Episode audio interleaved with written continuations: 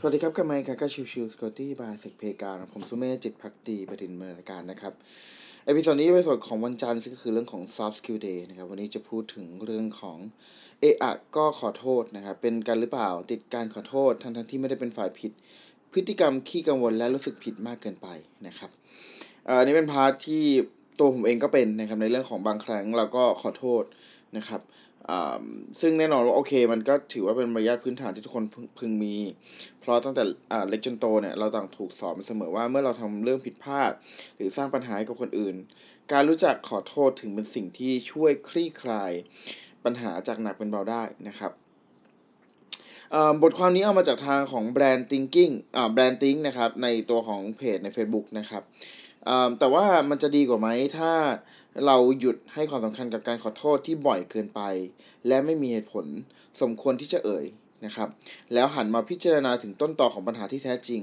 และหยุดพฤติกรรมการตอบกลับ แบบอัตโนมัติของเราด้วยวิธีการดังต่อไปนี้นะครับ 1. นะครับรู้ว่าเมื่อใดควรขอโทษนะครับ หากเป็นหากเป็นสถานการณ์ที่ไม่สามารถควบคุมได้ หรือไม่ได้เป็นความผิดของเราโดยตรงนะครับ ก็ไม่จำเป็นต้องขอโทษนะครับ แต่ว่า หากเราเป็นฝ่ายผิดจริง ๆ การกล้ายอมรับแล้วก็กล้าที่จะขอโทษเป็นสิ่งที่ควรทำนะครับสองนะครับ กล้าที่จะปฏิเสธไปตรงๆนะครับ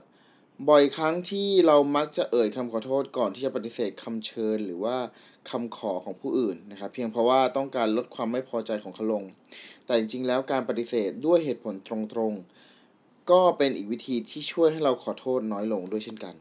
3. นะครับ เลือกใช้คำอื่นแทนคำว่าขอโทษ เช่น ขอบคุณที่รับฟังแทนการใช้ขอโทษที่บน่น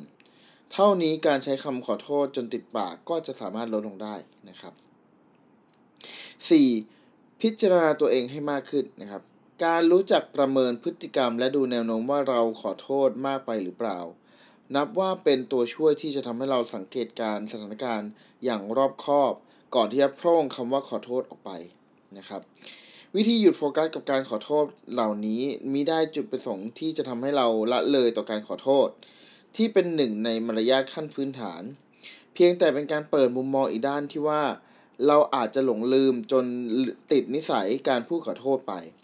ฉะนั้นการรู้จักขอโทษในสถานการณ์ที่เหมาะสม จึงเป็นตัวช่วยลดความวิตกกังวล และทำให้เราห่างจากการใช้ชีวิตที่รู้สึกผิดตลอดเวลาได้นะครับ ก็อันนี้เป็นบทความดีๆ อีกอันหนึ่งของทาง BrandThink นะครับ ซึ่งผมว่าดีเลยแหละ คือตัวผมเองก็หลาย ๆ ครั้งก็อาจจะเรียกว่า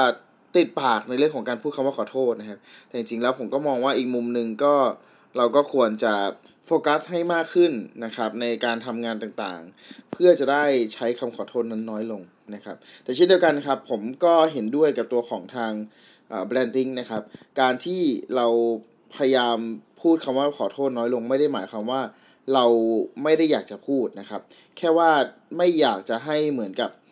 ทุกๆครั้งก็ยังจะคงต้องใช้คำพูดขอโทษไปเรื่อยๆ แทนที่จะแก้ไขปัญหาจริง ๆ ว่าเออมาเกิดความผิดพลาดใด ๆ อะไรแบบนั้นนะครับดังนั้นก็เป็นอีก part หนึ่งที่ผมว่า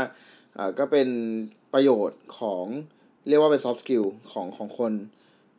ในการทำงานแล้วก็ในการ คุยกับคนอื่นด้วยเหมือนกันนะครับ โอเค episode นี้ก็ประมาณนี้นะครับ ขอบคุณทุกๆท่านที่เข้ามาติดตามพบกันใหม่สำหรับวันนี้ลากันไปก่อน สวัสดีครับ